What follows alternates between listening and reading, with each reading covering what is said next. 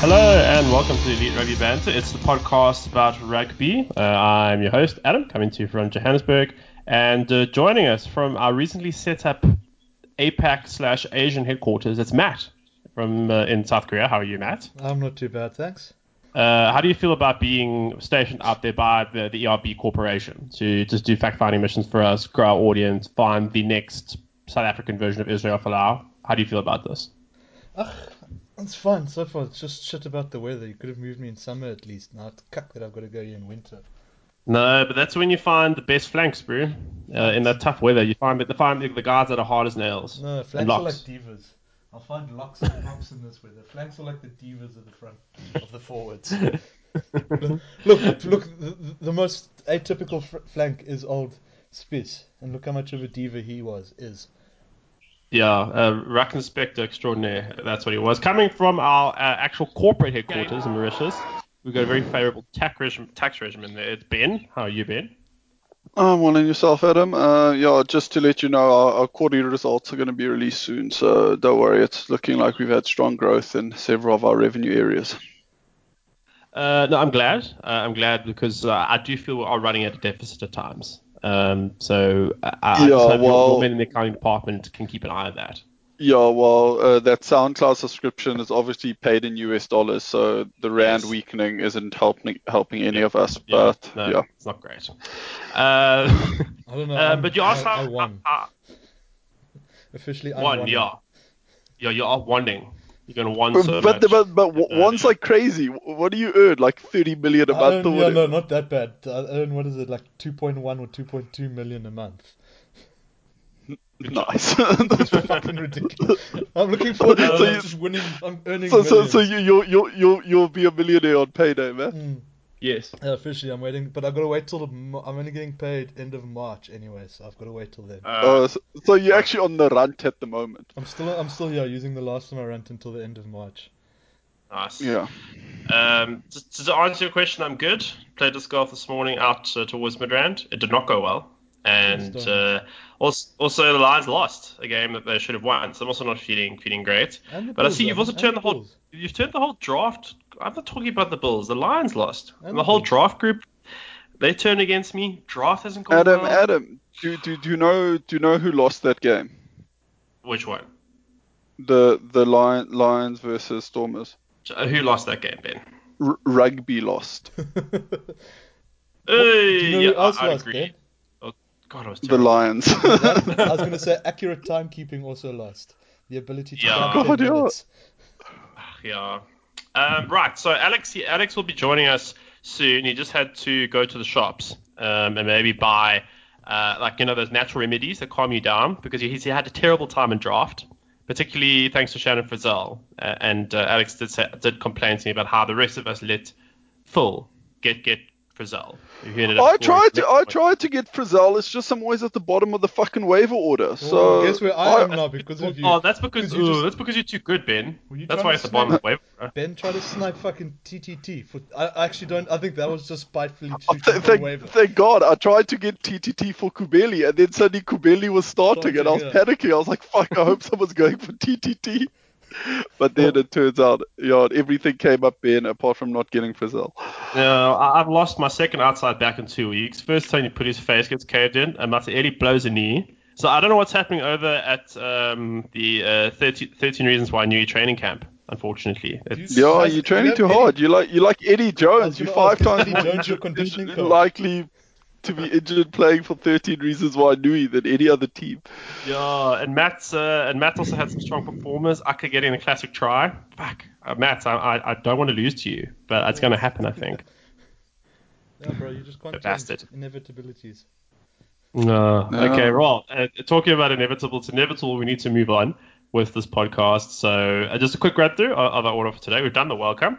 We've got a bit of news to go through. We're going to go through the weekend's games, and then I can never forget our XV of choice. What do you call it again? Sorry, Bang, you can help me out. XV. I can never remember. The novelty XV. You know, if you listen to the pod, more of the terms we use would sink in, Adam. Well, I'm here during the pod, so I'm surely that suffices. Today, the novelty XV will be about... Adam, we've proven earlier today. You don't even pay attention when you're here.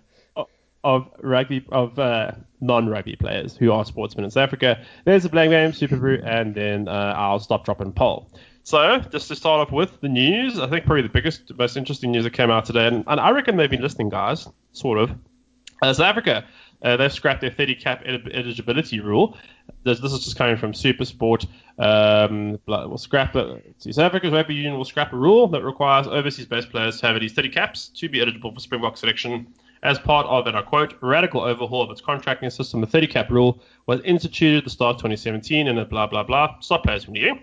SA Rugby said the rule will be shelved in a new model, which will see home-based players get top-up payments from the governing body according to a new ranking system. It's open quote.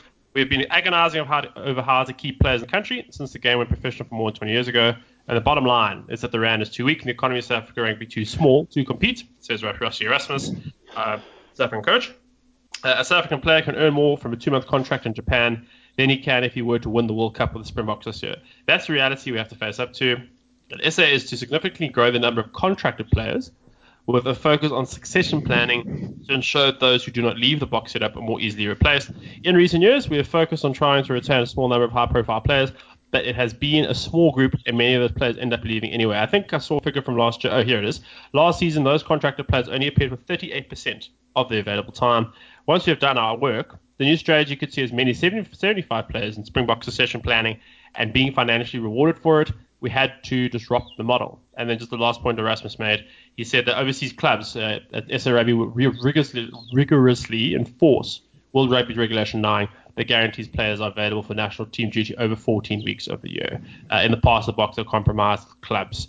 So I'm going to ask the most financially minded person here first, Ben. So what does this mean? I'm trying to figure out let's say they contract 50 people on a sliding scale, it would appear. Why are they tapping into that lower base in a certain sense? I guess it's like a word they use a lot was succession. So obviously they don't just want to kind of put out the squad of 30 odd.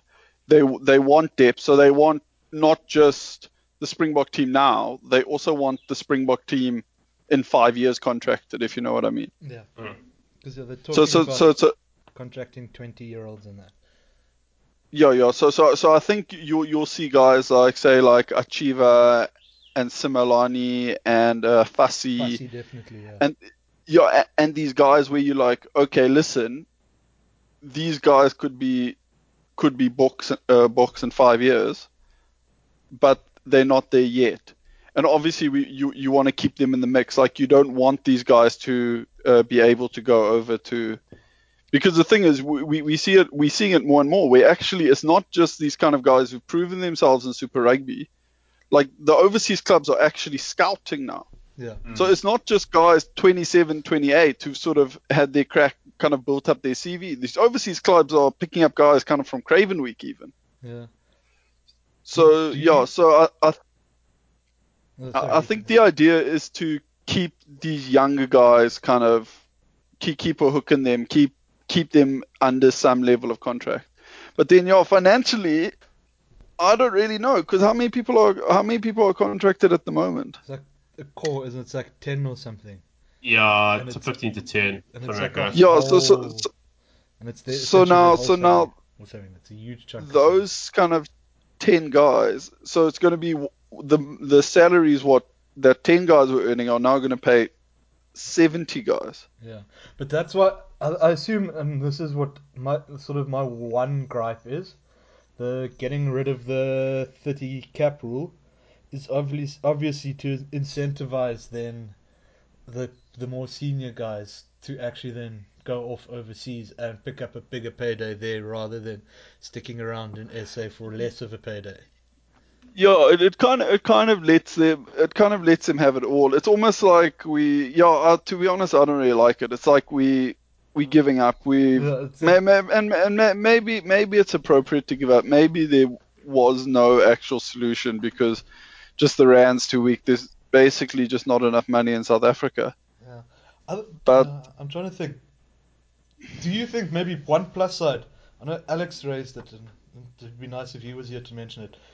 That we can. Sorry, I am here. Oh, are you? I was going to say. Yeah. So Was it you mentioned that this might lead, if they contract this many more players, we might actually be seeing more concurrent SAA tours, like an SA second side? Well, yeah, I mean, it wasn't so much we might see it. We should, in my mind, it's the only way that we can make this work, is that if we couple it with a really aggressive strategy for capping players and making sure that they're qualified for South Africa.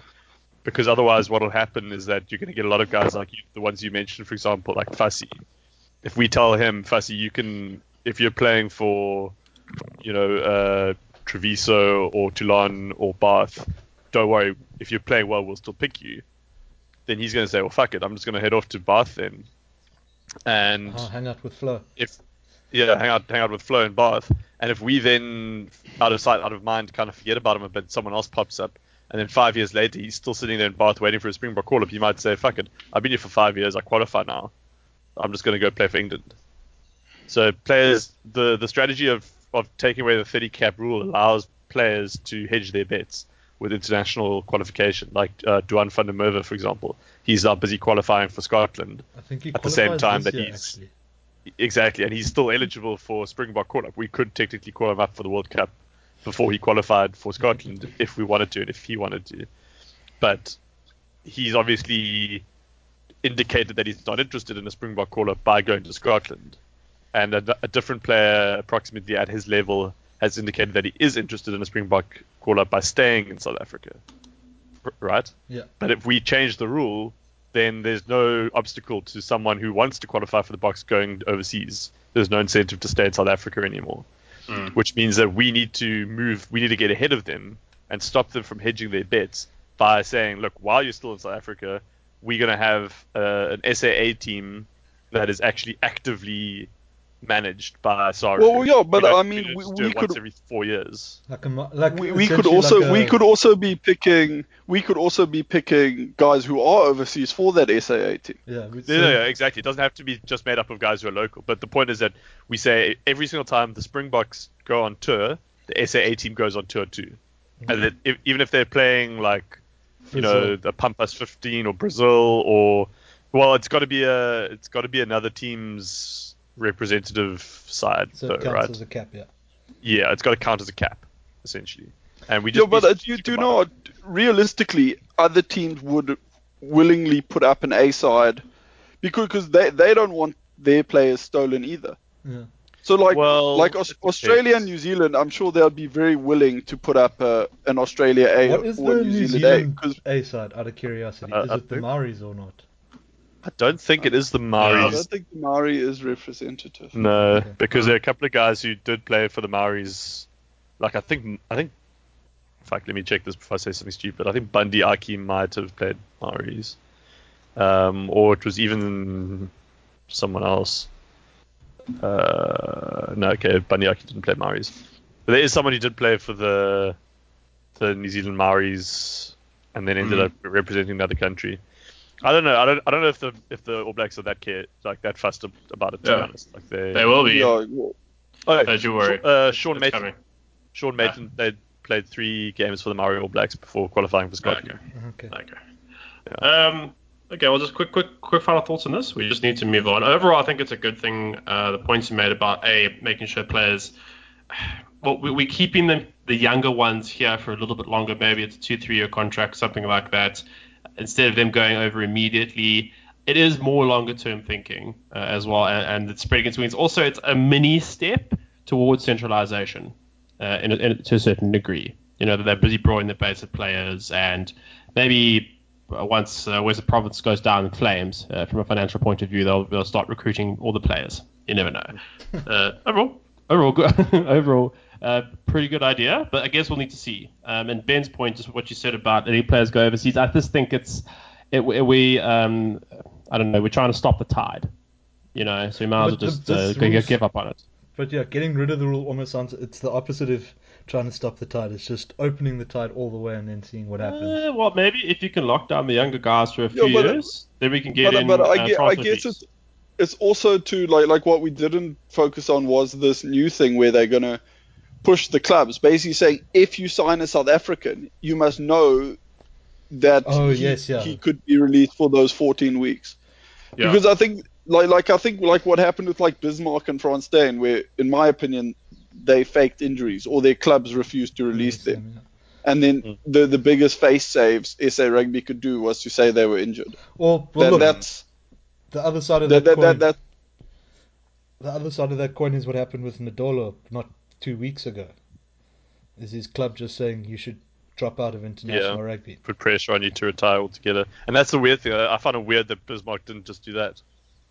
Like, why not just say you don't want to play rugby anymore at a national level? That's perfectly fine. People do it in football all the time. Yeah. I don't know. Maybe he wanted to have it on comeback. He's waiting for that late career Sharks comeback. Aren't we all? Well, he must sit on the bench behind Akka because Akka is cooking. I agree. I agree 100%. Yo, Akka's the beast. All right. No, beast is at 1. Akka's at 2. He's the warthog. Oh, fuck. Moving on. I was getting confused. Moving on. That's so similar. Going to the Cape. Just for some news. Thelo Wakefield, not related to me, he is now a business director at the Leopards. Leopards president Andre May. He confirmed the news of NetVac24 on Friday after the decision had been taken by the Leopards directors on 12 February. Might be last Friday. Wakefield, who left his role with Western Province in the end of October last year, will assist the union with their business decisions and transformation. The Leopards are currently struggling financially, having been moved away from the 98-year-old stadium, Oilend Park, as they have been unable to pay for the necessary maintenance. That was directly from NetVac24 on SA Rugby Mag. Plot twist, he was the guy holding it together at the Stormers, hey? Oh, Adam, the Stormers have come through it. They won this weekend. It's nothing but rainbows from now on for the Stormers. Yeah, exactly. The key is... Actually, isn't that... Oh, no, it was the Pumas. I was going to say the Leopards were the ones who played in two different kits, but it's the Pumas who played in two different kits every game. They spent like 2 or 3 Currie Cup seasons playing in two different kits, like at first half and a second half kit. Oh, cool. So I mean, so it just sounds like they're like in this complete state of financial and managerial like ruin and chaos, and they were like, well, who do we know that's at home in this kind of an environment? Yeah. Thelo Wakefield. Like that's where he lives. Standard. Wait, so sorry. This is a bit ignorant. Where are the Leopards based? Mpumalanga. Yeah. So they play out of Nelspruit? Yes. Yeah, I think so. No, that's the Pumas, bro. Yeah, Pumas. I think the Leopards are Northwest. No, they are. Oh, Mpumalanga. Potch. They're playing Potch. Sorry. Okay. So Northwest. So, I'm so glad all of us are on a weekly rugby podcast. Great. I live in Mauritius now. Like, I live in South Korea. I'm Namibian. If you guys want to know about Commerce Dal region rugby, then I can tell you everything you need to know. Adam, as a person close... Fuck Adam, get your house in order, mate. I said Northwest, actually. Adam, where were they founded? Out of curiosity. Where were they founded? Well, you're probably dealing with. Their stadium's 96 years old, so maybe 96 years ago. You know who their head coach is? Robert Dupré, it says on Google, but that's not true. They were founded in 1920, Dex. So did you also find the wiki page? Yeah, yes. I did. And they were. Weren't they originally West Transvaal? Yeah, they were. This always happens. Adam finds a wiki page, then gives us one useless fact. Okay, Adam, what you got for us? No, they used to be Western Transvaal. I like them. We need to move on. Okay. We built this Greavies kit, similar colours, and also that. Yeah, it does look very. Yeah. I'm actually thinking there might be a lawsuit on the way. Good thing you moved to Korea. Yeah. Well, speaking of lawsuits, who needs IP law when you're in Asia? From NetVac24 as well. This is this morning. I'm just stealing a little bit from their homepage because I don't have the money to pay for a subscription.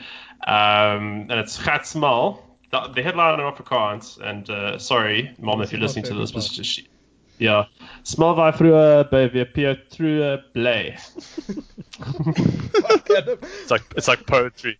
Adam, surely Paul True's name is the same in English and Afrikaans. So, yeah, it's like why is he Truer in Afrikaans? I don't know. I'm sorry. I'm trying to put my mind in the Afrikaans mindset to read Afrikaans. Frua is spelled F-R-O-E, E with the two cuppies on the top, and then R. Frua. But look, the headline translated into this, the little blurb they had in English. Two dots, Adam. Whatever. Yes, snake bites. Gatsmal, he will vacate his office at Newlands before 1 July, and yet another development pulled true.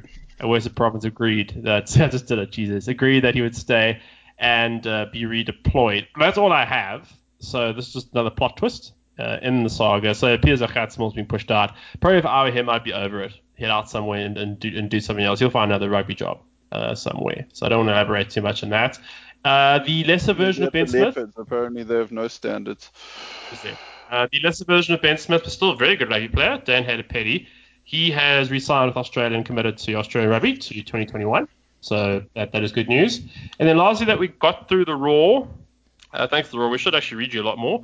Excuse the pun. And spotted this one for us. This has to do about how the Aussies pay their rugby players. This is by Spiro though, man. He's a gay. He lights gas for fun. Yes, he's looking old in that picture though. Crikey Moses. So, sorry, there is a proper article on that. I just sent you the wrong one. Sorry. No, this is the right one. He's speaking about Greg Garden's Ruck and Wall column, which I'm busy going through now. But the most interesting thing is about the contracting thing. You read through this. So what's the main what's the nut graph when it comes to this? Basically, certain Australian rugby players are receiving top-ups from private individuals. This arrangement wasn't sort of known beforehand, but basically the individuals or the companies, they would pay into a fund, a tax-free fund, and then from that fund, the individuals themselves would say who they want to receive money. So, Izzy Folau apparently was receiving a top-up from someone. I'm not sure if they mentioned it. And then David Pocock... yeah, maybe. Then David Pocock was also receiving top-ups. But basically they were keeping this a secret, RFU and obviously the players. And now it's come out. And I think, well, at least we were kind of having a bit of a debate whether that how is this that different from a sponsorship?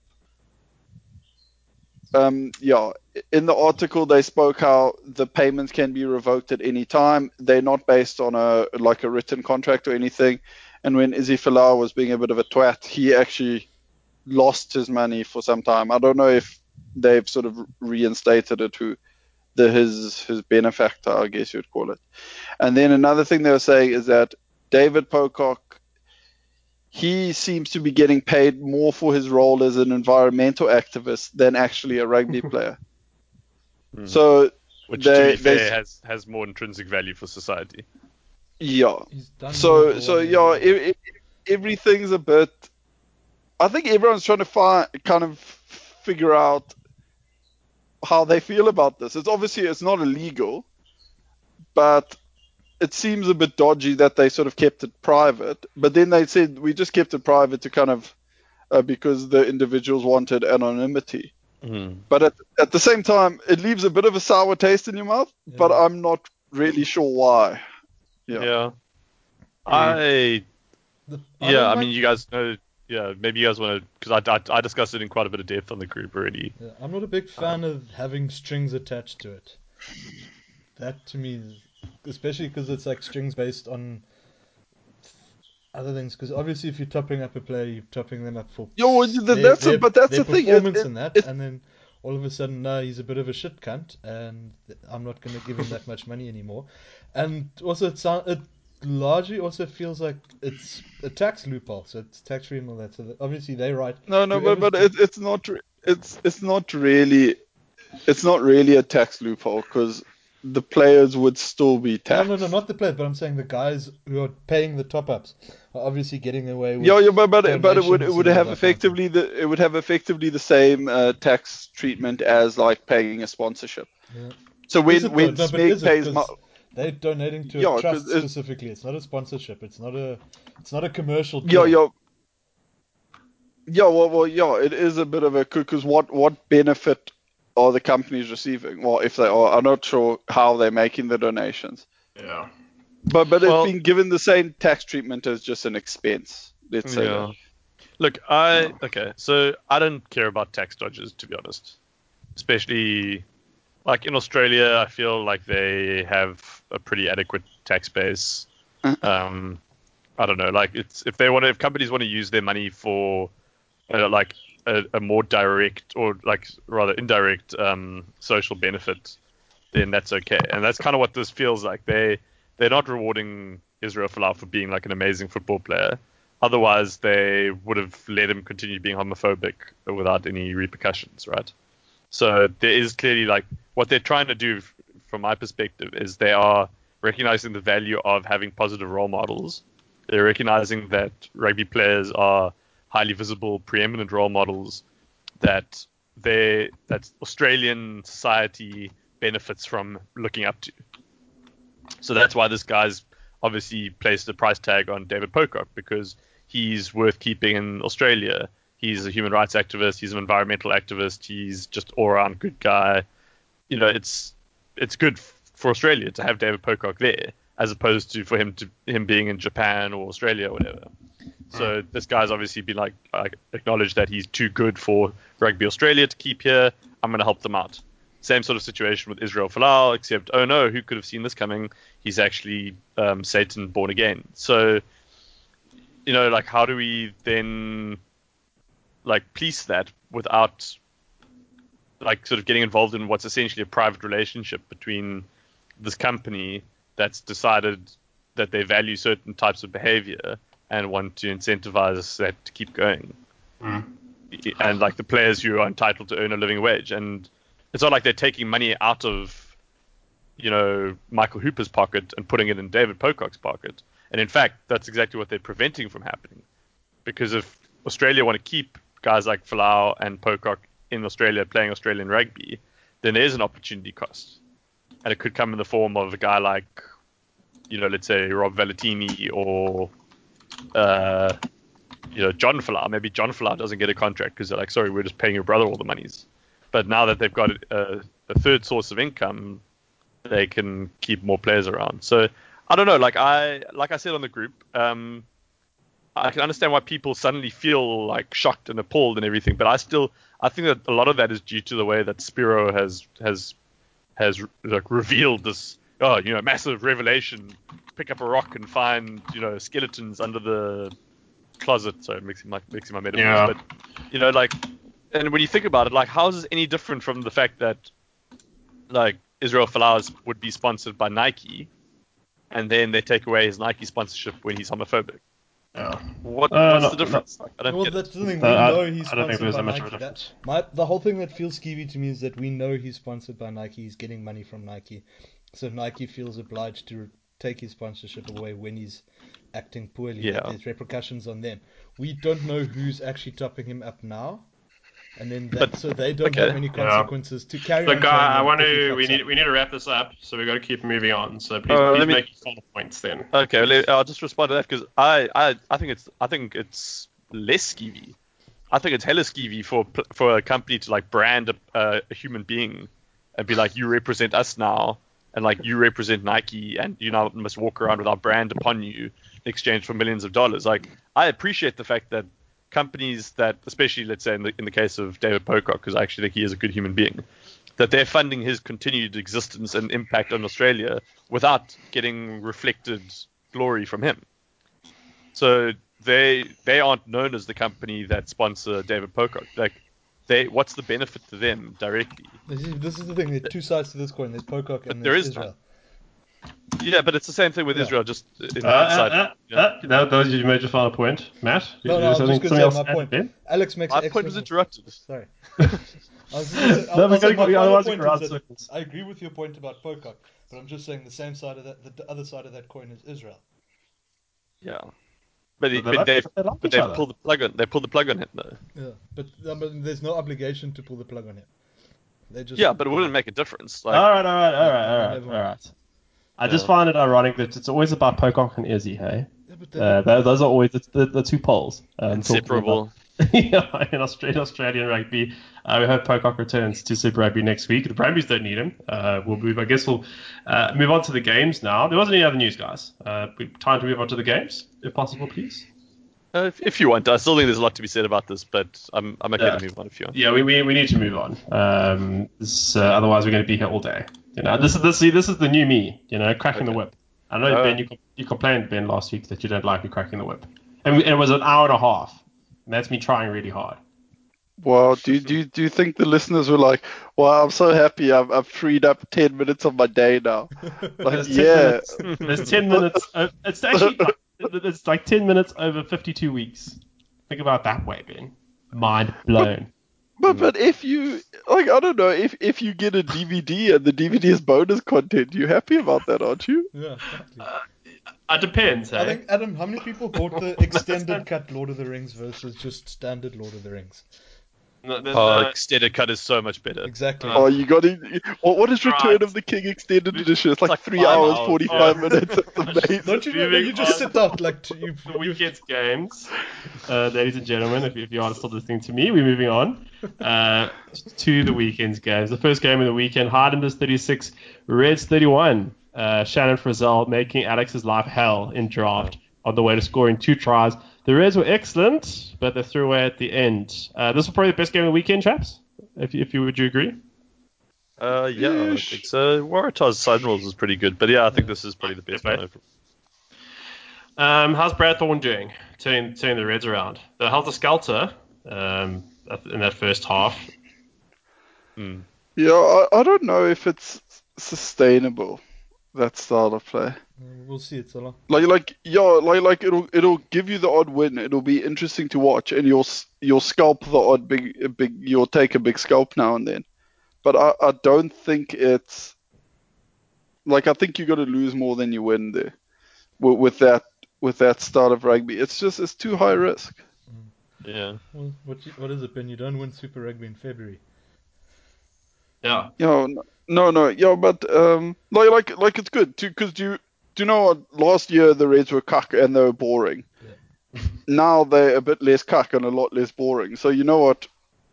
Good on them. It's a step in the right direction. But I don't think let's not get overexcited. It's more than I expected from them. Let's say that. Mm.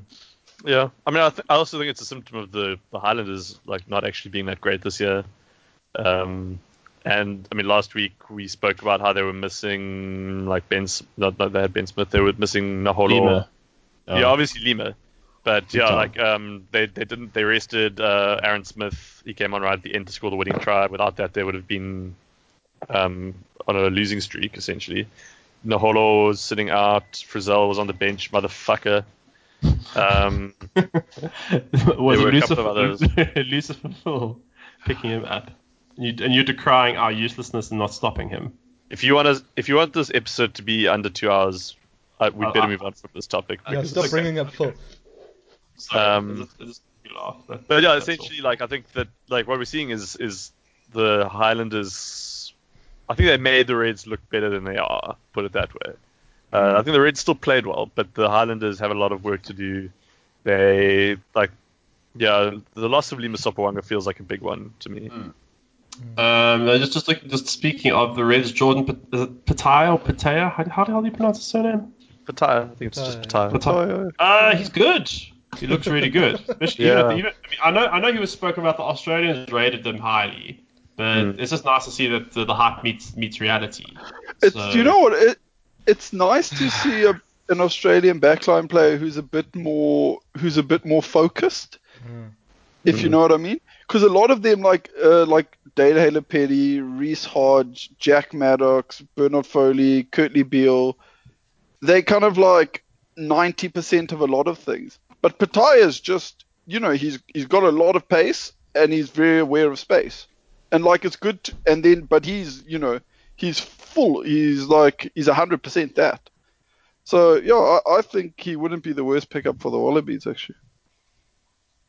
Hmm. Yeah, no, that's it. Any further word on this game? Otherwise, we're going to move on. Nothing? No. No. Well, I mean, Rob Thompson maybe picked up an injury, so that'll be something also to keep an eye on. Lee also, Wazaki Naholo maybe not helping his chances for the All Blacks. He didn't really see too much ball. So, yeah, who are the Highlanders playing next week? Or do we do that for Super Brew later? I think they play the...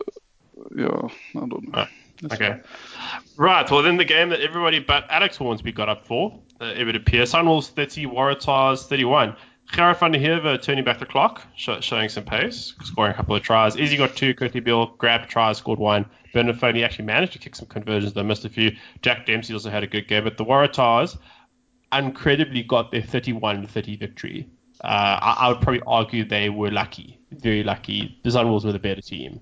So also to the Sunwolves, I slated you terribly last week, considering what the Sharks did to you. I do apologise, even though you made the Sharks look good. Slightly better, but someone made the very good point that what the Sharks have that the Waratahs don't is a big pack, and they bullied the Sunwolves while the Waratahs, I mean, who's the lock that's truly to Rob Simmons? I don't know, he seems bang average, and Jed Holloway on defense is a bit weak. He's better at 8 as well, but that first snatch of his was good.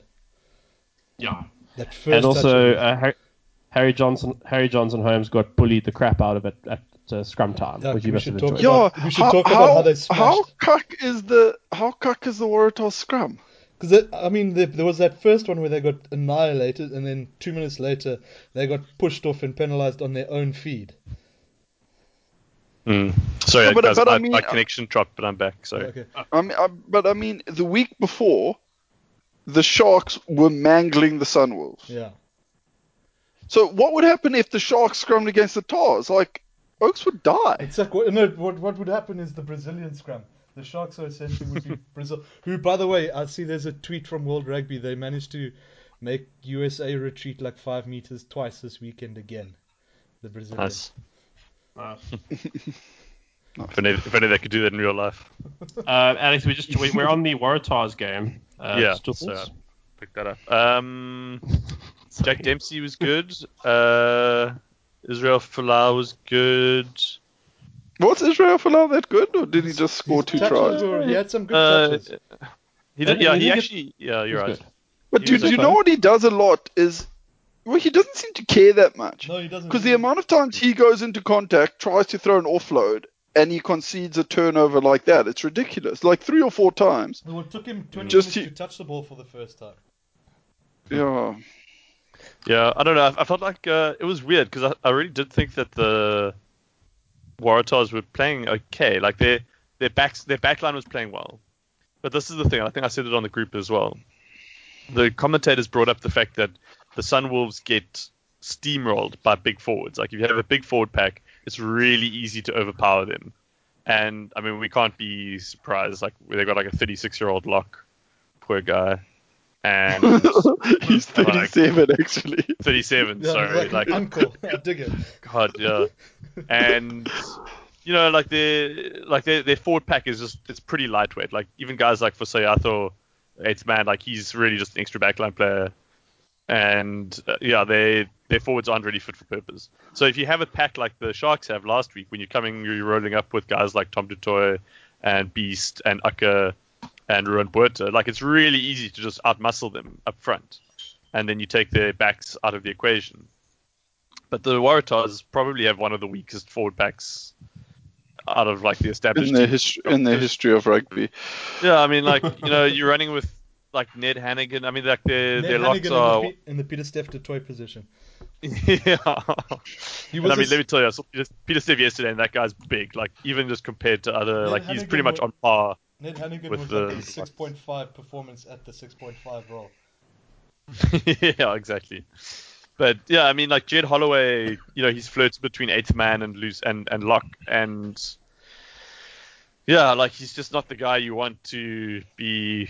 carrying you up front. So I don't know, like, the Waratahs just, it's not, the Waratahs are still a much better team than the Sunwolves, but it's kind of like a rock paper scissors type situation where, like, the Waratahs type is just vulnerable to the, it's like, it's just not very effective against the Sunwolves type. The organized, right? I think the Sunwolves call it organized chaos, their play style.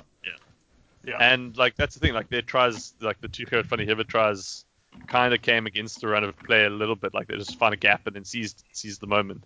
I really liked the first one where he kind of shimmied. Well, he didn't actually shimmy Folau. It was quite funny. So Gerard van der Heer made this like massive break down like the right side of the field, and Folau was the cross cover. And then Folau did what a world-class fullback would do, which is he shaped inside to push Gerard van der Heer outside so that he could shut him down on the outside, right? But the problem is that he was expecting Gerard van der Heer to do what a world-class like winger or slash fullback would do, which is also to shimmy inside and then back yourself outside, right? So he thought like Folau was like preempting Gerard van der Heer, doing a logical like and highly skilled rugby maneuver, but Gerard van der Heer doesn't have that in his arsenal.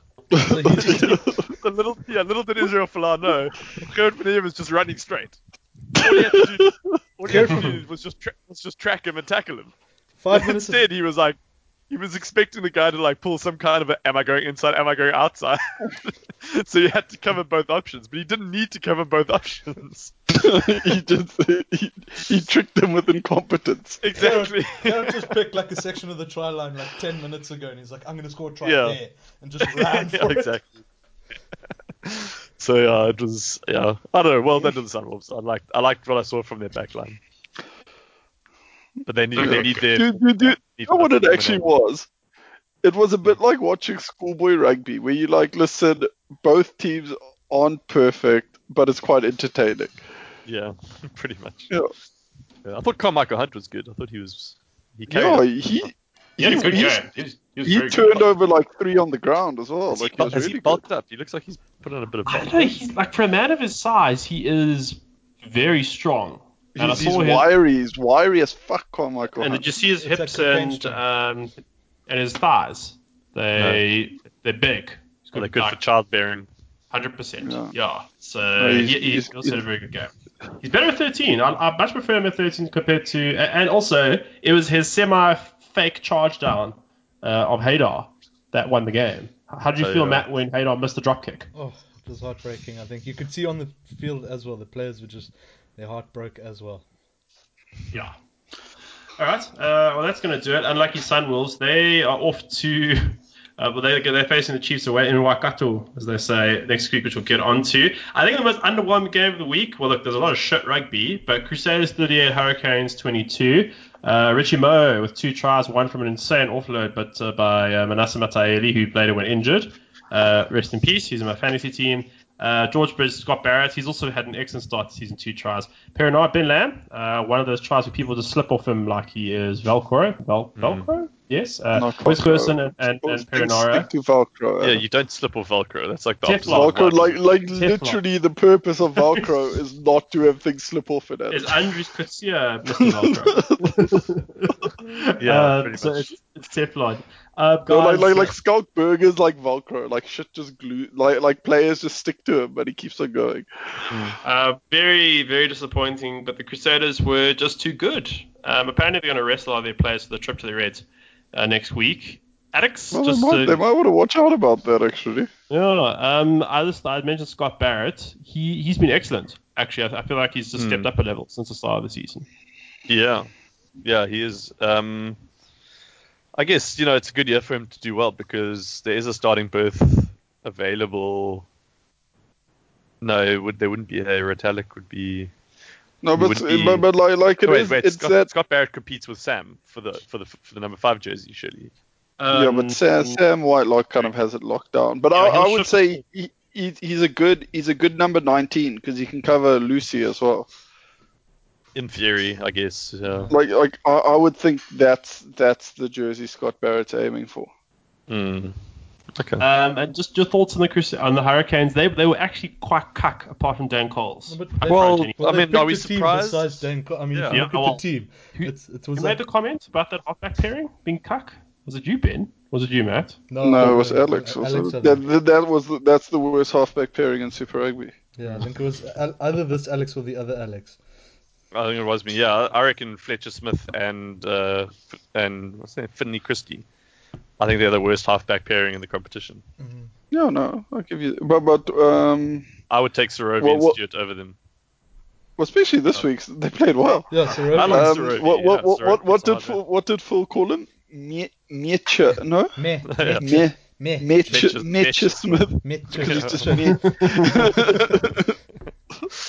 no, he's just so fucking, like, it's so frustrating having, like, last week I had Lamapi, and this week I dropped all my cans because I saw it coming. Jesus, they picked such a bad side. You actually feel bad for Matt Proctor. Yeah. I mean, I'm sorry. Matt Proctor's cock. No, what are you talking about? He's the best centre in the world. Maybe they're talking about the netball position centre, because Matt Proctor, fucking hell, that back line was a fucking mess on defence, and that's Matt Proctor's fault. And then he got the ball inside, and he got fucking caught by Findy. He got caught by who caught him? Fuck, Moango. Yeah, like Bryn Hall put like. He had to run like 5 meters, and Bryn Hall had to run from like halfway, and Bryn Hall caught him. Like, it was fucking pathetic. I think it was Moanga who actually got back. I think Moanga's pretty. Yeah, I don't think Moanga was at his best though. Huh? No, but he's getting there. He's getting there. Give him time. Even when he's like mayor, even when he's at mayor levels, he's still very good. Richie Moanga. I thought Jack Goodhue was also, but Jack Goodmere. Yeah, he wasn't that bad. I'm just sad because he didn't get a lot of the ball, and I had to be to Kurundrani sitting on my bench. You had the opportunity to say Jack Meh you and drop. Yeah, surely it's Meh you. Goodmere. No, yeah, yours better. You don't understand how it works. No, I don't.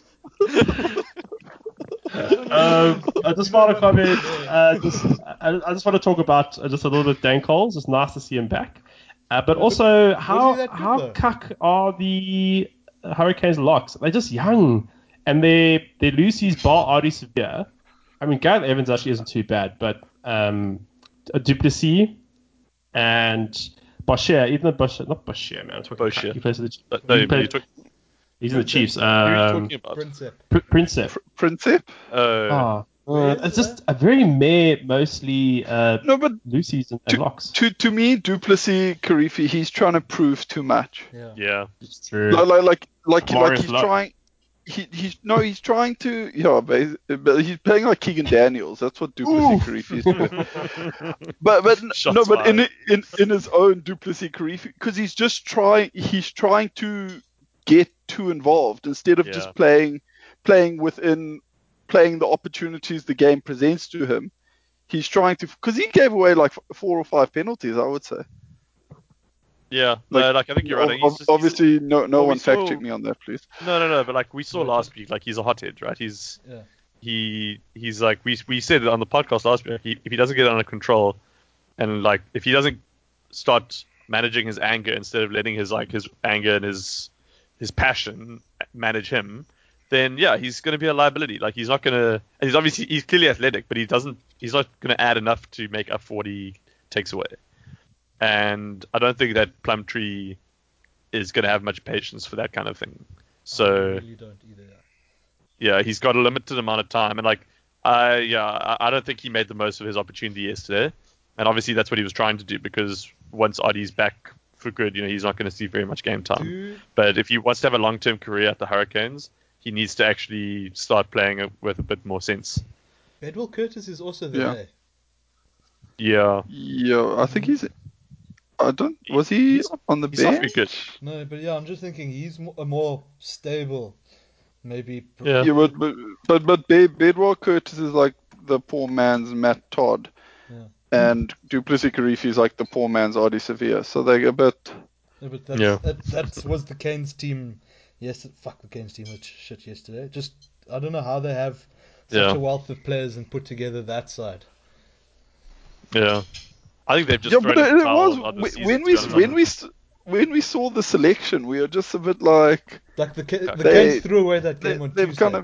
They've kind of just given this... Yeah, they didn't seem to really care. But they did end up actually denying the Crusaders a bonus point. Yeah, which I think the Crusaders must be kicking themselves over. Yeah, I was going to say, it's a quote with maybe what the Aussies or the Kiwis would say, it showed ticker, which I did think, because I was wondering about that, like how close they were to denying him, and they did. So you're right, Scott Robinson, who always sounds like when he's talking on the microphone on TV, he's like, yeah, we're very happy about it. No, very soft-spoken. But then he's breakdancing after finals. So yeah, and he doesn't look like he should be soft-spoken. He's soft, but he's got like a super raspy voice. No, but he like, speaks very... I don't know. He's very laid back, but like... Yeah. I don't know. Yeah. All right. Well, thanks, Hurricanes. You threw that away. It was quite poor. And I was actually really looking forward to it for my Saturday morning, so hopefully you're a bit better. Next week... I feel a bit cheated as a fan. Yeah, it should have been one of the games of the season. I'm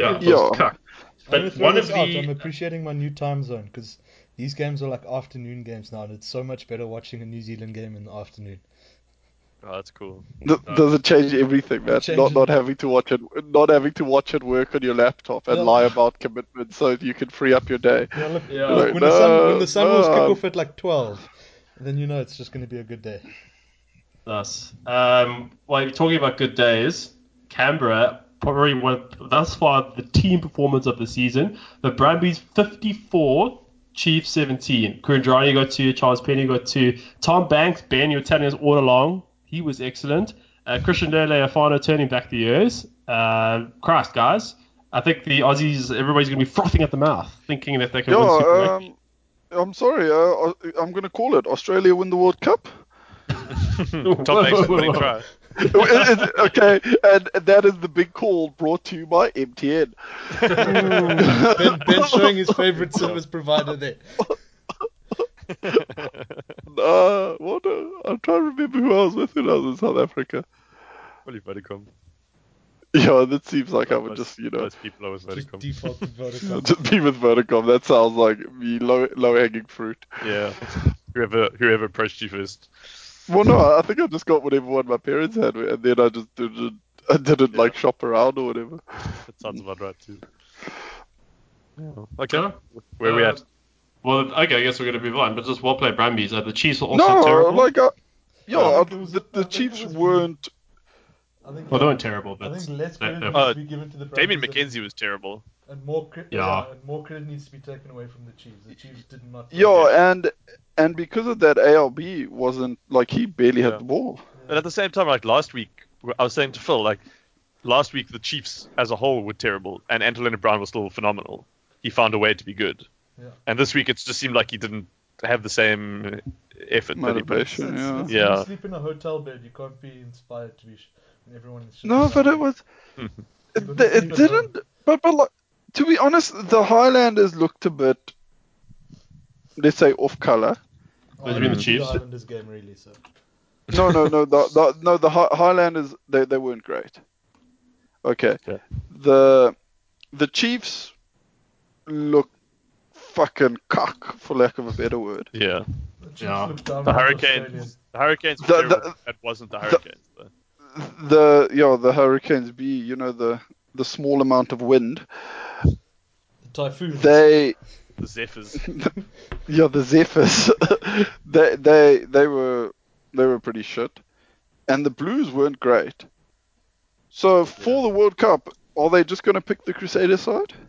Well, they've run the habit of picking Crusaders 1 through to 5, put in Retallick, and then pick one of their loose forwards. That's a compromise. Or even Retallick wasn't great yesterday. No, he wasn't. But I'm just saying the All Black is normally 100th game. Crusader, Retallick, Crusader. And then a Crusader must probably read in the loose forwards just to replace Retallick in the tight five. Yeah. Mm-hmm. All right, but well played Brumbies. That was outstanding, and I'm just glad that it showed me up the competition. Just good to see some Aussie teams beating Kiwi teams. Can I just say, I don't know, but do you think the Brumbies could teach the other Australian teams how to do a rolling maul?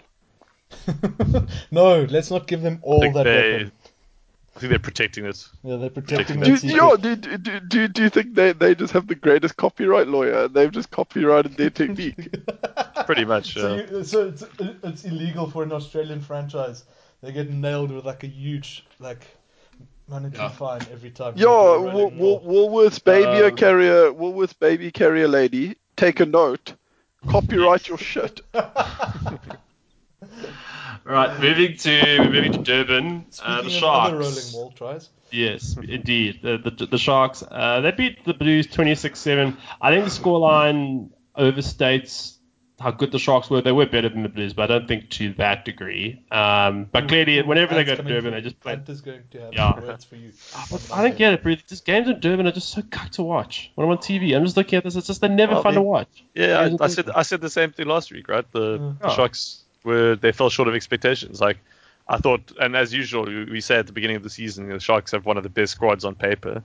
Are they the new Stormers? So that's what I said. That's what I said in my breakdown.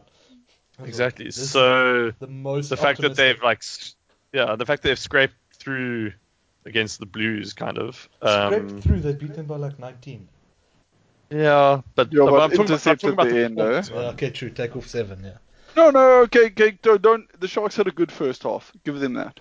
Yeah, though they did. But I don't know. It just seems like they haven't kind of stepped up from last year.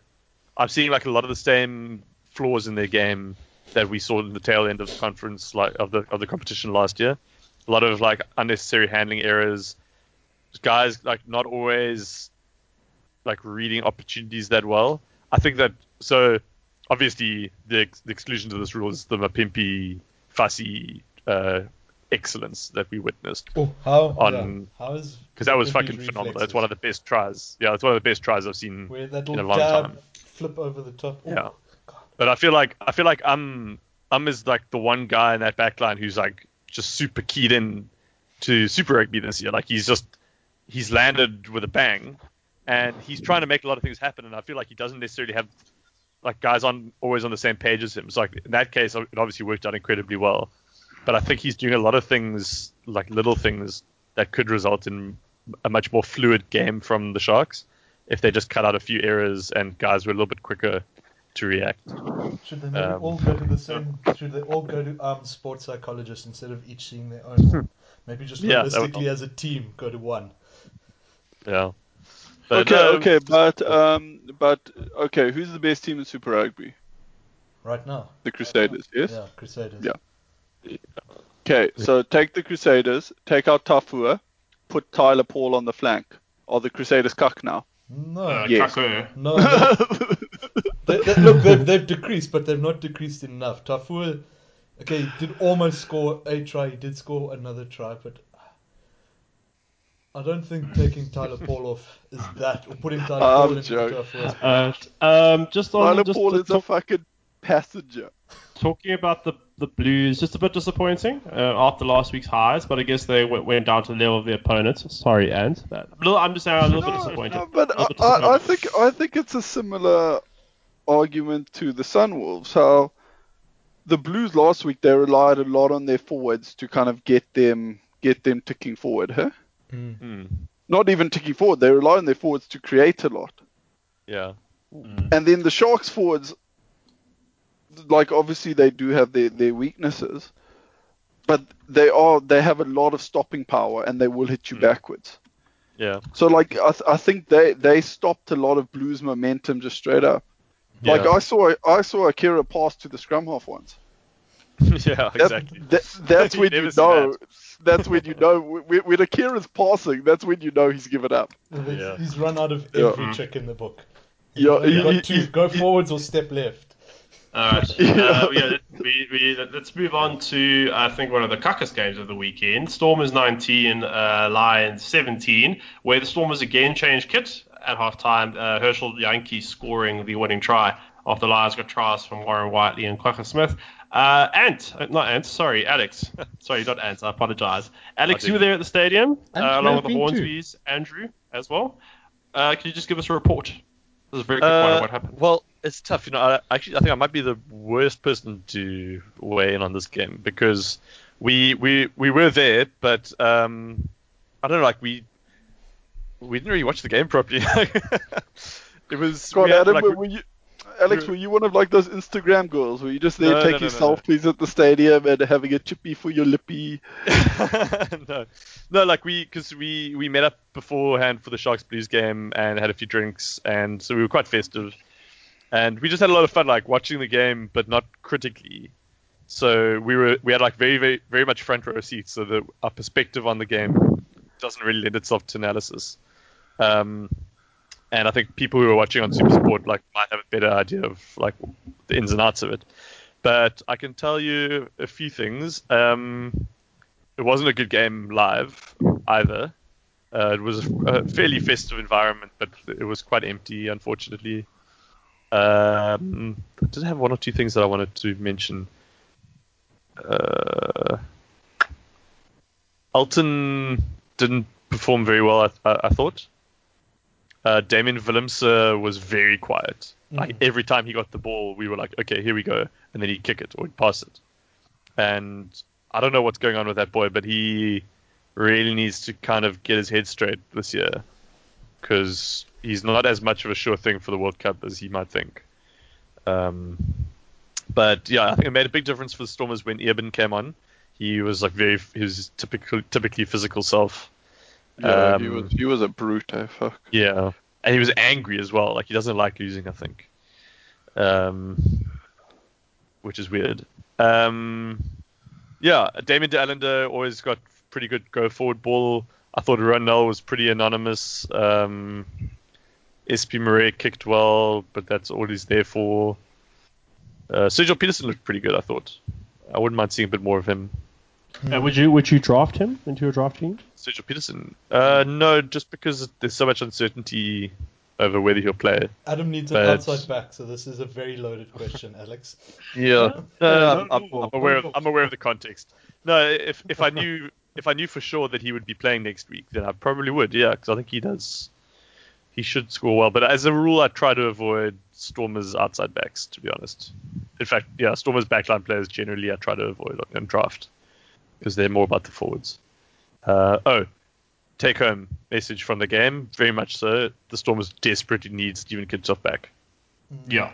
Desperately, because Ali Vermaak, he's a space cadet. Even if he's not doing something blatantly stupid, he's just not at the level. Like, fuck, I love that space cadet. He is a space cadet, yeah. He's just like fucking on his own planet. But, yeah, no, they really, really need to fix that. And they need to get a succession plan in place for next year, because Steven Kintsoff's going to be going soon. Anyway. Yeah, that's about it. Just from the line side, it's a very, very bad option taking.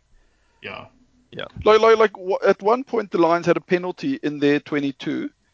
Alton tried a cross kick. Okay. Oh yes. Then the cross kick didn't come off. It came off. The guy caught it, but the Stormers covered or whatever. 5 meters, so they didn't make good ground. Yeah. Then they recycled it a few times, and then he clearance kicks from hand. Yeah.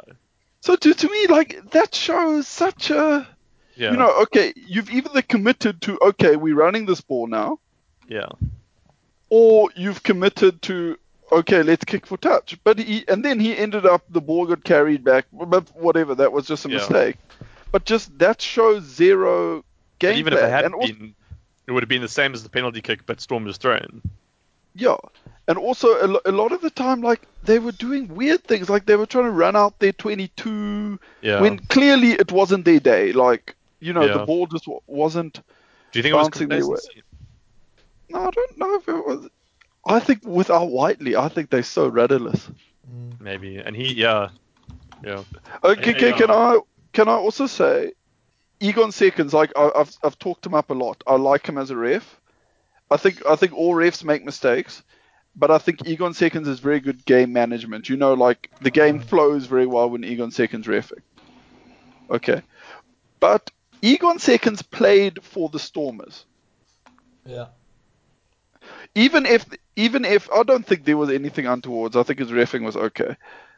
Apart from that fucking 7-minute yellow card thing. But don't you think at least for optics, you shouldn't have a guy who used to play for the Stormers refing a Stormers game? Yeah, well, last week with the... Was it the Chiefs? Yeah, the ref. Yeah, Glenn Johnson. Yeah, he was a Chiefs. Yeah, no, but he shouldn't ref Chiefs games. Yeah, no, but I'm saying it clearly does happen quite regularly. We just only spot it every now and then. Yeah, but I mean, come on, why couldn't he just ref the Sharks? And it doesn't seem something that refs the Stormers quite harshly, actually, sometimes. No, but so sometimes you do get it. You get like a reverse bias kind of thing where they're trying so hard not to look biased. Yeah, but yeah, I thought also Marks was reffed. He reffed the breakdown quite, I don't know. It didn't favor stealing ball at the breakdown, let's just say, the way he reffed it. How was that, speaking of refs, how was the Sunwolves game ref? The one who just didn't pitch with a whistle. Yeah, jeez. Yeah, God, like he was missing like knock-ons and shit. Eh? No, you gotta let the boys play. Yeah, but that's what I said. Yeah, it was the fun side of that coin, is that like breakdowns happened, and that like not every breakdown was a pause and a turnover penalty and all that shit just happened and flowed. I remember once I was reffing, I think it was under 10s or under 11s. Like it was basically the first year they play on the full field. I think it was under 11s. and I'm like, okay, so I done my reffing qualification, and you know I knew like, well, I did, you know, like offside lines and like the ruck rules and like what scrums, and then like before the game, what are scrums? like the first team coach comes to me, he's like, listen Ben, I know you've just been on this course, but basically all you blow is tries and lineouts. Let the boys play. Yeah, and that's 10 and 11, you're fucking gonna blow everything. Like the kid's like running, just like, you know, trying to pick it up. He's just like dribbling it forward the whole time. You're like, advantage. Like, all right, I'm gonna. And then parents are on the sideline just raging at you. Ref, he's offside or whatever, because you know the one kid's fucking like standing next to the opposition fullback, just having a chat or whatever. There's always someone whose dad's like still angling for like a professional contract with that. Yeah, no, it was a fucking dog shit. Right. Just before Adam, just before you meet anyone, we're still on the subject of referees in the Stormers game. Can we give a shout out to Amy Barrett-Turon? Because she ref. She was an assistant ref for her first. It was her debut, Super Rugby debut. And, nice. Yeah, she good mates with Andrew, and she was the one who judged our fantasy team names. Oh, for the other league. Yeah, thanks Amy for sticking me in. Like Chokolahi Sesame was gold. No, she doesn't. No one thinks that. She was too busy learning how to ref, and she didn't have a good. She didn't have a full childhood watching SABC3 yet. I think she did an okay job. I still feel like hit me Murphy one more time could have gone a bit higher, but I also feel that the line-out steal that Eben pulled off in whatever it was, the 79th minute. They actually crossed into the Lions' channel and actually knocked over the Lions' number one lifter, which she maybe should have picked up. Yeah. Anyway, that's all do it for that game. And sorry. Speaking of women in rugby, now Joe's just glaring at me. This is gonna end. Could the Australian teams please separate the men's team's Twitter from the women's team's Twitter? Because the amount of times I go on and be like, oh, cool, the Brumbies are announced. I'll be like, who the fuck's this team? None of my guys are playing. Oh, because it's the women's team. Can they just separate the two Twitters? Just have Brumbies women, Brumbies men? Is that too much to ask? Or make it like very clear that you're tweeting the women's game or something. Like, have the headline. Oh, they give me anxiety. Also giving no one anxiety was the Bills losing. In Buenos Aires, they capitulated in shitty weather, it must be said. 27-12, trials from Delgado Bruni in Orlando. Hunter Pollard, Alex dreamed of Hunter Pollard kicking 7 penalties. He kicked 4. Sorry, Alex, he came close, didn't he? It was 9. Yeah. The dream was 9. Oh, it was 9, sorry. I only got halfway there. Classic Bulls. Play well last... I don't...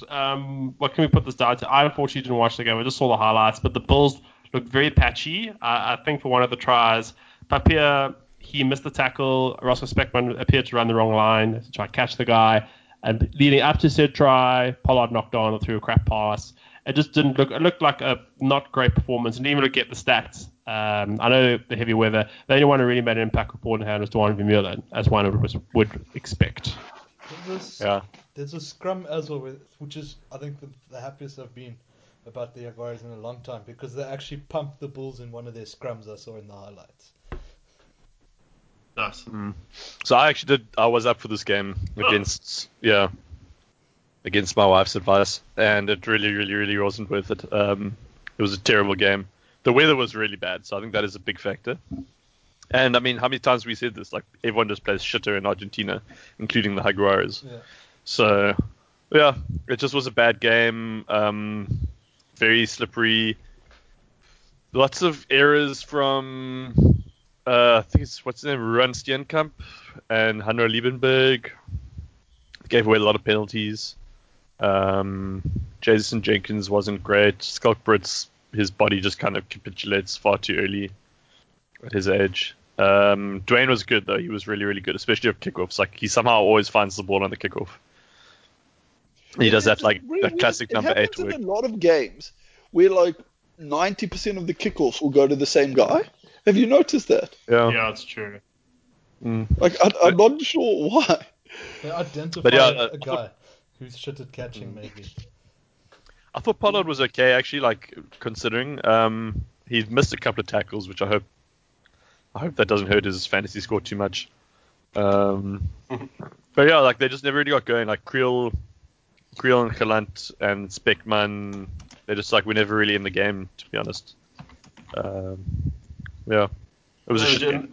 And the Jaguars, did they make the Bills poor? No, like, it was just everyone was bad. There's no weather. There's no room to really. Yeah. Like, Orlando's try was basically intercept try. Tugalet's he ran. Disallowed try in the beginning was actually quite fun. All right. Well, let's move on. So I gotta leave and okay.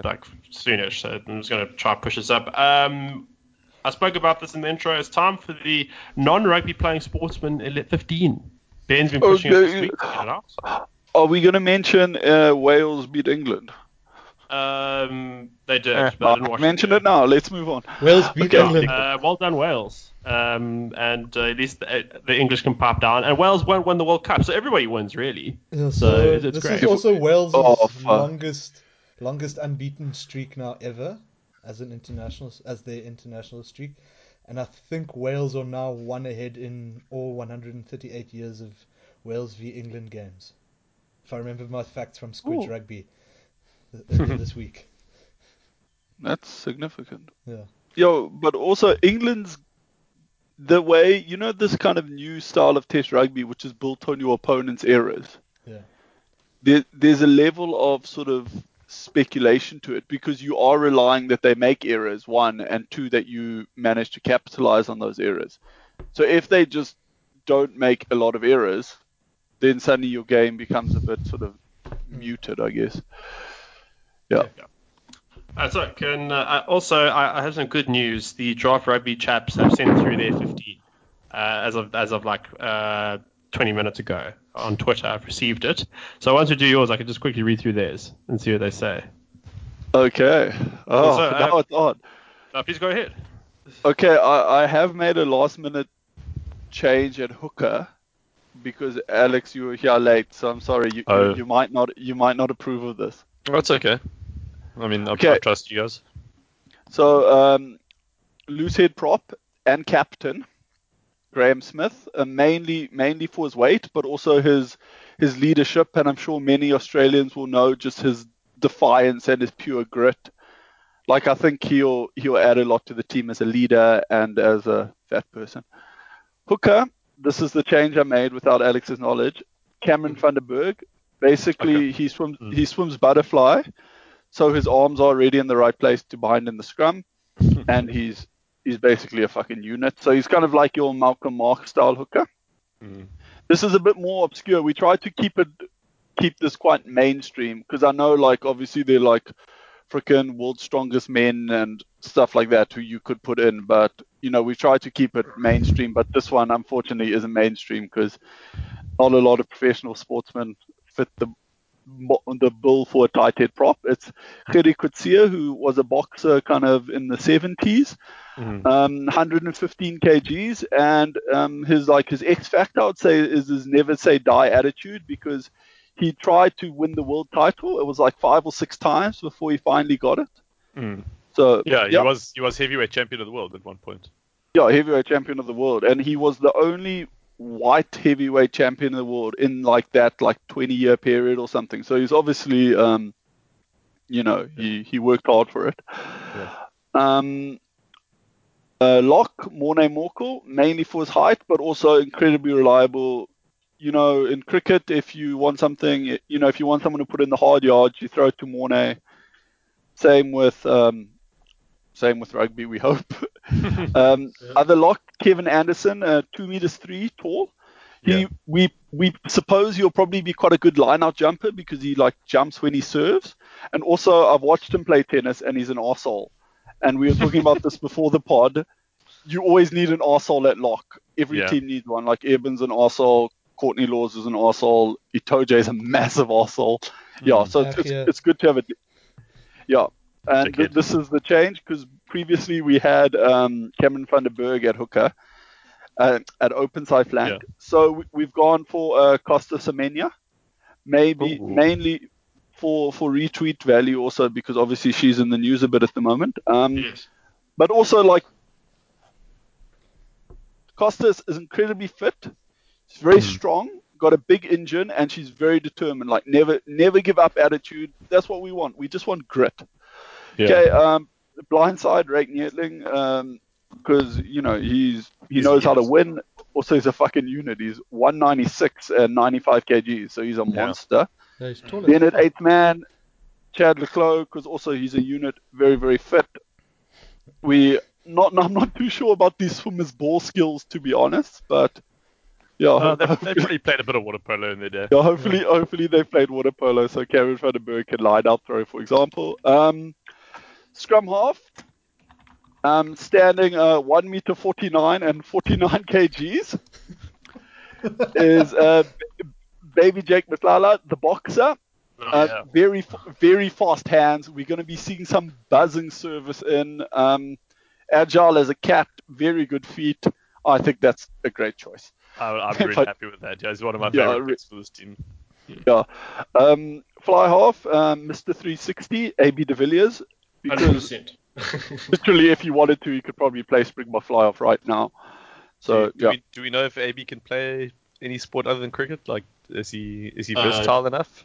Yes, he is. He played rugby. I haven't heard anything about AB being able to do things apart from play cricket. Yeah. Have you guys heard any like rumors from at school? I was thinking Hirsch was Gibbs. I was thinking Hirsch was Gibbs when you mentioned that. AB, he's a bit of a one-trick pony, but we've got no reason to think that he'd be. We got no reason to think. But we just, you know, maybe he plays AB. He plays guitar, so maybe it shows he's got a good touch on those. Maybe AB's a scratch golfer. Maybe he was the SA Schools fly half. You know, who knows? Yeah. Left wing, Wade van Niekerk, who's literally one of the fastest people in the world. It runs 100 in under 10 seconds. Good luck matching that, Australia. Inside centre, big Jacques Cullis. He's frustrated Australia a lot on the cricket field. We presume he'll frustrate them a lot on the rugby field as well. He's got the hands of a fly-off and the size of a flank. He was a bit of a schoolboy prodigy at fly-off, and there was talk that he basically could have played professional rugby if he wanted to. Outside centre, Benny McCarthy, a footballer, striker, very fast, very aware of space. He will do some damage at outside centre. We're actually talking about how we wanted a Piwe Dianti to play outside centre, and Benny McCarthy will basically do the same thing. Right wing, we just want to say we consider players at their prime. So in this case, it was before he was in prison. So right wing, Oscar Pistorius. We do have some other very good sprinters in South Africa, but his rage got it. Like literally, he's killed people. Yeah, he has. He's killed at least one person that we know about. Yeah, he's killed one person that we know of. So... Also, and the other point you made, he's immune to calf cramps. Yeah, he's immune to calf cramp as well. So, in many ways, he's the ideal wing. We're not convinced about his kicking game, to be honest. I can just see him putting a blade through the ball by accident.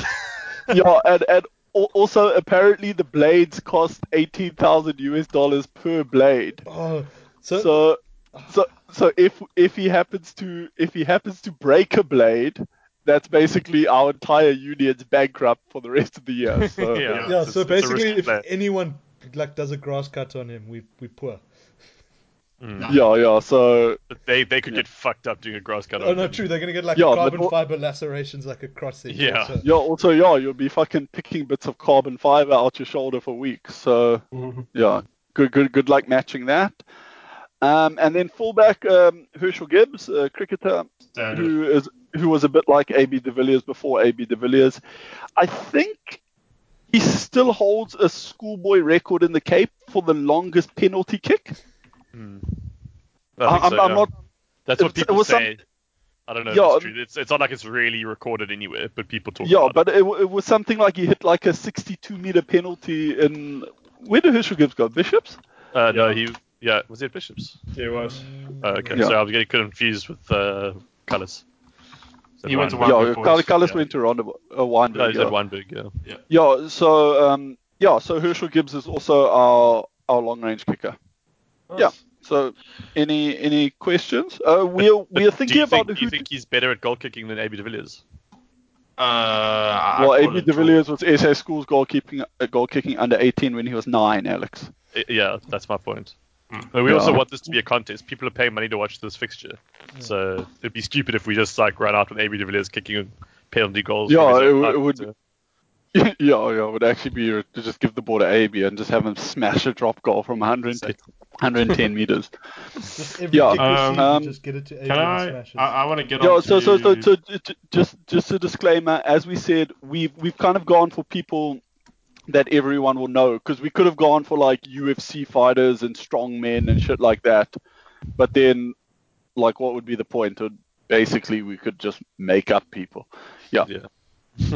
True. Cool. Okay. So what have our friends at Draft Rugby? Our friends are here's the Aussie Novelty XV. First of all, at one, you said right, if I remember correctly. Yes. One. I'm looking at it now. It's quite funny. Verve Hughes. Great choice. Big move. That is a great. He's got the Carl Tunuku moustache as well. That's and huge. He's got the moustache. Apparently, Merv Hughes once drug 52 beers on a flight. Yeah. I'm sure that's not Andre the Giant. It was Merv. At hooker, David Boone, which is also a good shout. Like, God, they have so many fat cricketers to pull on. At 3 is Mark Hunt. Who's that? Mark Hunt. That's the title. MMA. Jeez, he's a fatty. He's an MMA fighter. Okay, that's fine. He doesn't look Australian. He's is a New Zealand mixed martial artist. Yeah, cool. If you talk of Samoan descent. He's currently living in Sydney. No, he's about as eligible as Quade Cooper was, because he's currently living in Sydney, Australia. Yeah, no, but what's he represented Australia in? Yeah. I don't know. I'm clicking on YouTube now to see at four they have Andrew Bogut. Bugot, B-O-G-U-T. He's a basketball player. He plays for. Yeah, he's massive. So that's fine. He definitely sounds like he's Eastern European descent. And then you've got Grant Hackett. Let's see, Grant Hackett. Who's he? We're having to do an embarrassing amount of googling. Yeah, it is. A swimmer, but he's a tank, though. So, I think he's the old butterfly specialist. No. Yeah, he's big. No, and then he looks like that that guy who got 6 months for rape. Look at his photo on Google. It's like the American. It's like the same guy. What do you mean that guy? It's like his father or something. No offense, like Grant Hackett. I'm just saying you look like him. You're not him, Grant Hackett. At 6, you have Sam Groth, who's just a tennis player. I don't know much about him. At 7, tennis players are not number 6s. Yeah, Andrew Simons at 7. Andrew Simons at 7 is a good call. Custom Semenya is going to fuck Sam Groth up. Yeah. Custom Semenya's been through fucking... She has quite a rough backstory as well, eh? I think so, yeah. Yeah, I think so, yeah. I'm sure she had to run like 30Ks a day to school or some shit. Good luck, Sam Groth. Good luck. The 8... Well, actually, we're just to say the 7, Andrew Simons. That's a great choice. Andrew Simons is a great child at 7. At 8, Matthew Hayden. That a lot. That's he's a tank as well. Matty Hayden. Haydos could do some damage. And good hands being opening batsman. 9, Steve Smith. Oh, fucking. Sorry, can Steve Smith play international sport? Yes, I think so. I'm pretty sure. Yeah, this falls under his ban period, doesn't it? Yeah. Yeah, I'm sorry. Oh, this is embarrassing. Now, Alex. Classic Australians, like they just want him to get his hands on the ball as much as possible. Who knows what he's gonna do? No, but he'll have a weird fucking technique like he does in cricket. Like he'll pass between his legs and that's a cuck call. Baby Jake's gonna run rings around Steve. But is this the point where we can? So this resolves our bet, Ben. Yeah. So we lost our bet. Fuck. Well, I think I lost the bet to you because I maintained that. Well, we were of the opinion that Ricky Ponting would be both scrum half and captain for the Australian novelty 15. I think he's a better pick than Steve Smith. But in many ways, Ricky Ponting is the rich man Steve Smith. Yeah, well, exactly. Like, he's a better version in every way. Like, he was Steve Smith before Australia was cock at cricket.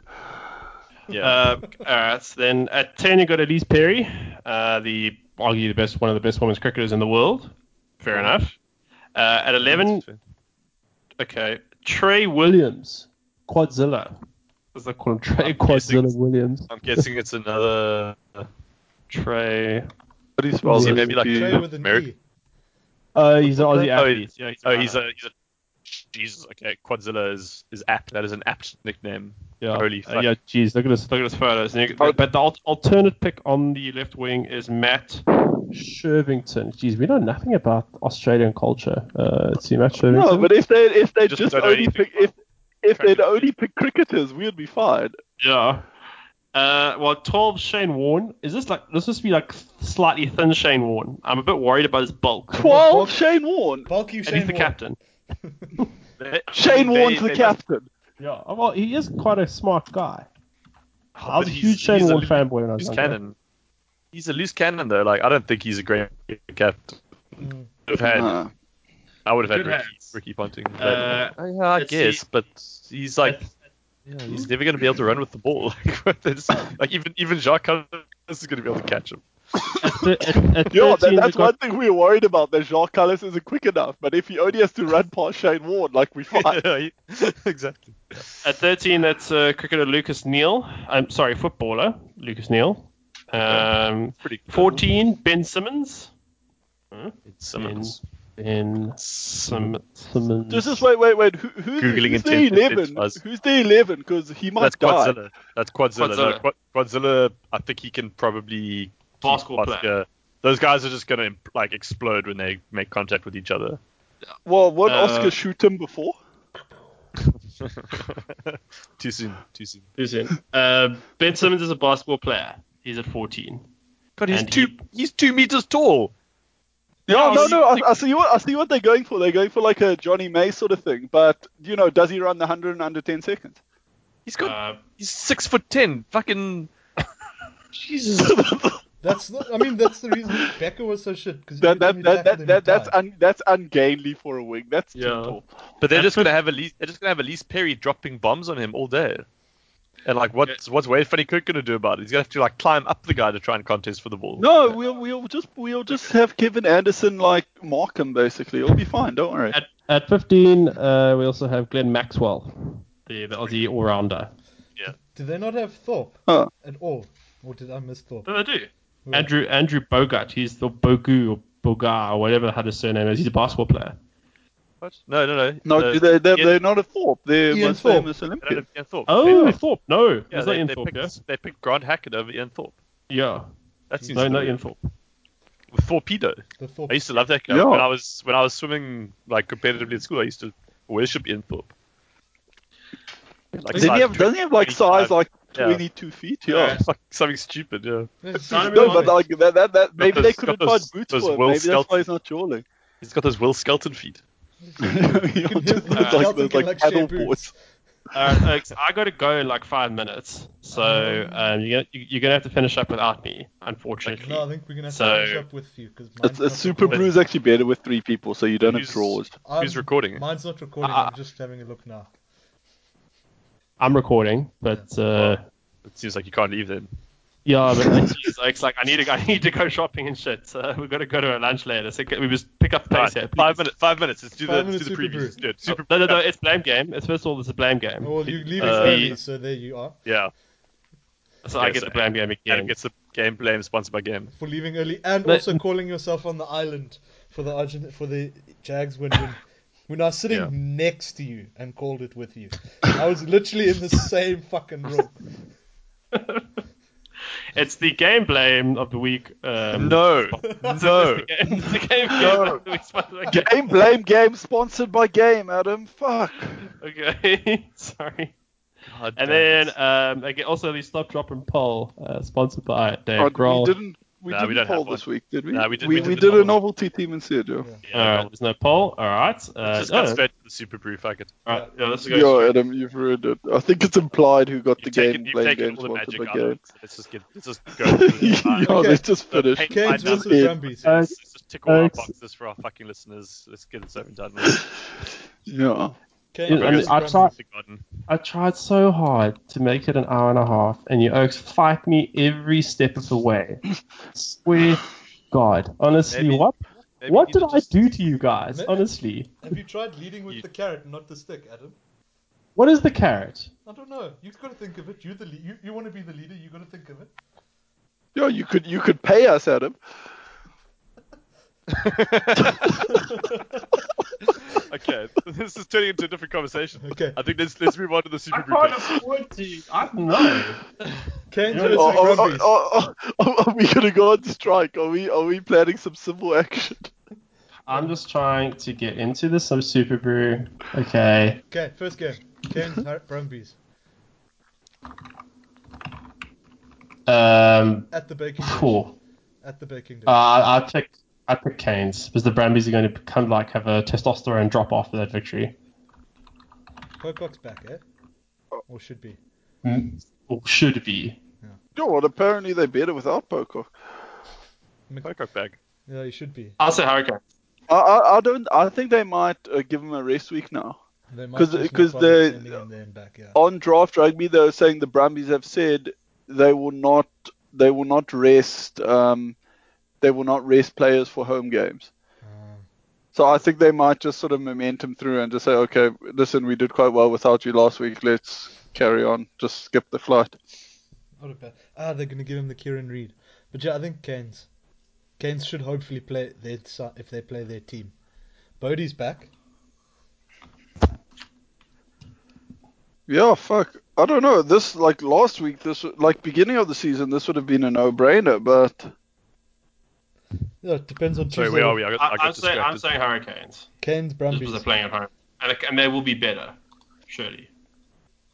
Depends on what fucking team they choose on Wednesday, really. Canes will win. Bone Barrett's back. Yeah. If Bodie's back, they'll start them up. Hopefully they fucking throw Proctor down a well or something. I'm going to say by like 10. That should be better. Rebels, Highlanders.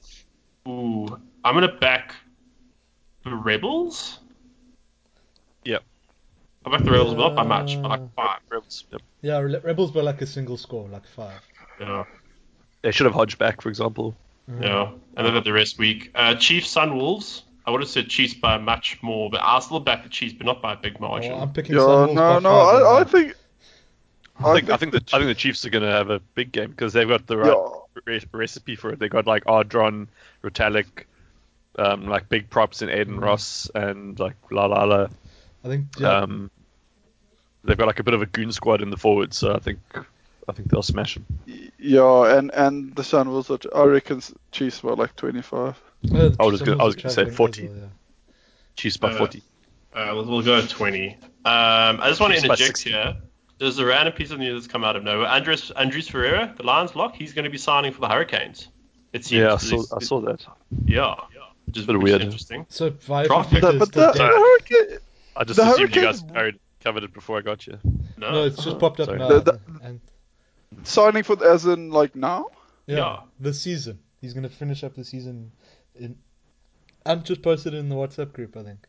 Yeah. Oh, he's going to finish up this season, then go play for the Canes. No, he's finishing up the season now in Wellington. He's going there now. He's on his way. He's signed the contract. He's re-signed with the Lions so that he can go play. It makes no fucking sense.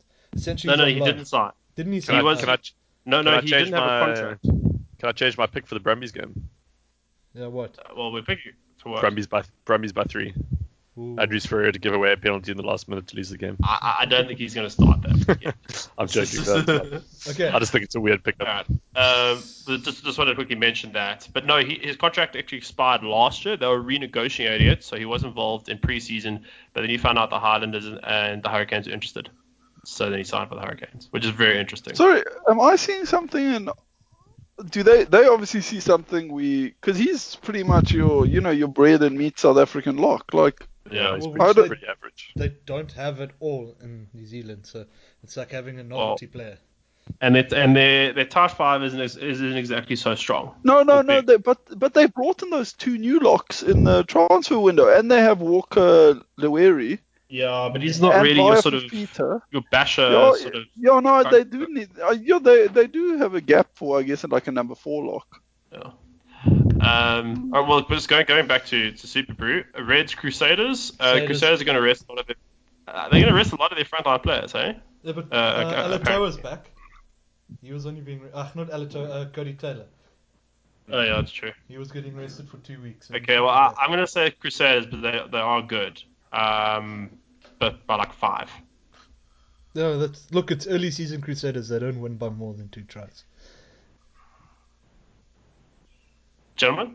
Yeah, Crusaders. Yeah, that's fine. Okay, cool. Lions versus Bulls. This isn't exactly straightforward.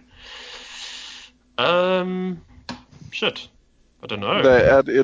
I would say at Ellis Park. Yeah, that's a Lions. And the Bulls are coming back. Yeah. Give it to the Lions, but if it was at Loftus, I'd say the Bulls. Yeah. Sharks, Stormers? Sharks by 15. 15, yeah. Alright, 15. And then the Jags versus the Blues. Oh, geez, another banana peel. Jags. 5. We got that win. I think the Blues will take this. You think so? It's a shitload of traveling. Yo, the Jags aren't. You know, but I think I tend to overrate traveling, so I've tried to consider it less significant. But I just think. The Jags don't have like the Sharks like organization, if you know what I mean. Mm-hmm. Yeah. So I think it could let the Blues be a bit freer. You're the deciding vote. I'm just confused. Why are the Blues going to Argentina already? Because they just shouldn't they be playing their second away? Do they just play one? Oh wait, hang on. Okay, sorry, I'm being stupid. They play 2 of the South African Conference teams away, not 2 South African teams. So then they'll play 2 in Auckland. Okay, sorry, my bad. I'm a retard. What's your call? You guys both said Jags and Ben said Blues, hey? Yeah. Mm. Okay, well, I want to frustrate Adam for as long as possible, so I'm going to go Blues. I've got the coin. Okay. Sitting with it ready. So good. You took the Bitcoin to Korea. I got to go, Alex. I didn't declare it at customs. Home side is the B. Matt, I think for this one we should do a best out of 7. Though. Yeah. Okay, so just to be sure, because last time it was a bit iffy and. Okay, guys. So first flick is away side, so Blues. Second flick, I'm going to disappear, and there's going to be no end to this. Third flip, there's going to be Jags. Fourth flip. Flip the coin. Jags. Okay, flip the coin, Matt. Last flip wins. Go. Blues. Okay, Blues. Yes, nice. Blues by. Okay, can we acknowledge that I'm on I Told You So Island for the Sharks? Yes, well done. And I'm not on I Told You So for the Jaguares. All right, that's going to wrap it up finally for Elite Rugby Banter. These arseholes are busy keeping me here. Thank you very much for listening. If you have gotten this far, we are on iTunes, SoundCloud, Stitcher, Spotify, and I'm missing one, Acast. So you can also just listen to us there. We will be back next week, and hopefully I won't have a pressing engagement to get to, so I won't rush. Even though this took over, I'm trying to find the clock now. Let's see, where is it? An hour and 50, pretty much. You started the call like 10 minutes early. Think how much value the fans get, though, Adam. Yeah. Because that scene where Saruman falls off his tower and lands on like an old water wheel and dies. Which is one of my favorite scenes in the book was... I don't want to get into this. No, okay, well, thank you very much for listening. Cheers. Like, I gotta go. You guys are assholes. Adam's gonna get Adam, plan your life better. Tell Mrs. Adam we regret nothing.